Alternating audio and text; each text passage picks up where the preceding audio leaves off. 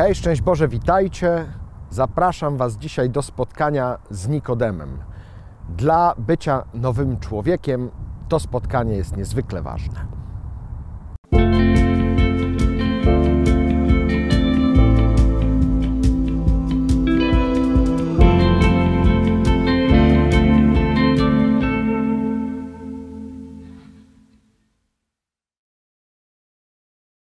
Nikodem przyszedł do Jezusa nocą, tak jak zwykli spotykać się rabini, żeby rozważać Słowo Boże. Przyszedł, aby rozmawiać o tym, co jest najważniejsze. Poznał tego rabiego Jezusa, jakoś się nim zafascynował i chciał go spytać o to, co jest najważniejsze.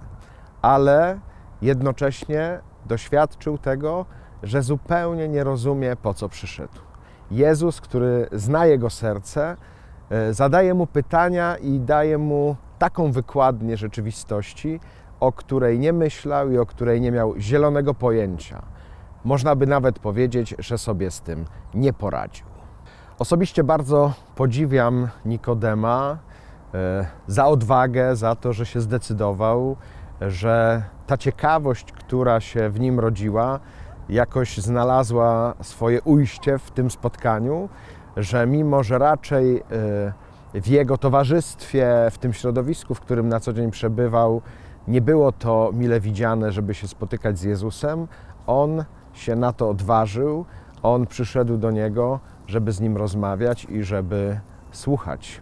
Co więcej, nie usłyszał jakichś słów e, miłych czy pełnych pochwały, raczej trudne Jezus, znając jego serce, zadał mu pytanie, czy postawił taką kwestię, która dla niego była kluczowa i z którą było mu sobie bardzo trudno poradzić.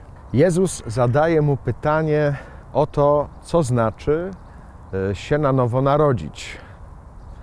I on, próbując sobie z tym poradzić, jakoś tkwiąc jednak w starym myśleniu, mówi: Czyż miałbym wejść na nowo do łona swojej matki, żeby się powtórnie narodzić? Jezus mówi do niego dość trudne słowa. Jak ja mogę Ci mówić o rzeczach niebieskich, jeżeli Ty ziemskich nie rozumiesz? Ty jesteś nauczycielem Izraela i nie wiesz, co znaczy się powtórnie narodzić?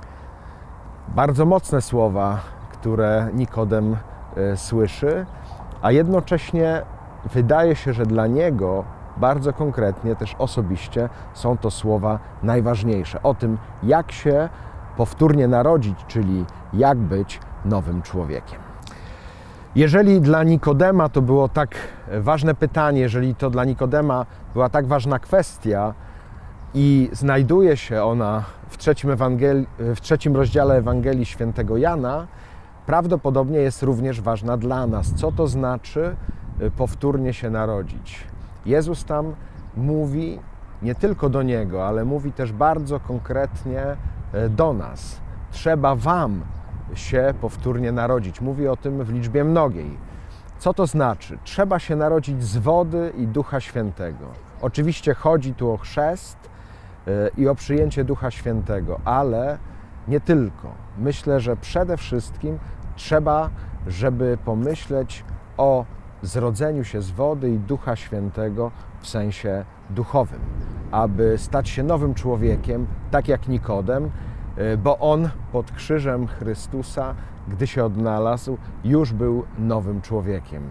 Czy ja dzisiaj, zrodzony z wody i Ducha Świętego, też mógłbym tak o sobie powiedzieć, że jestem nowym człowiekiem?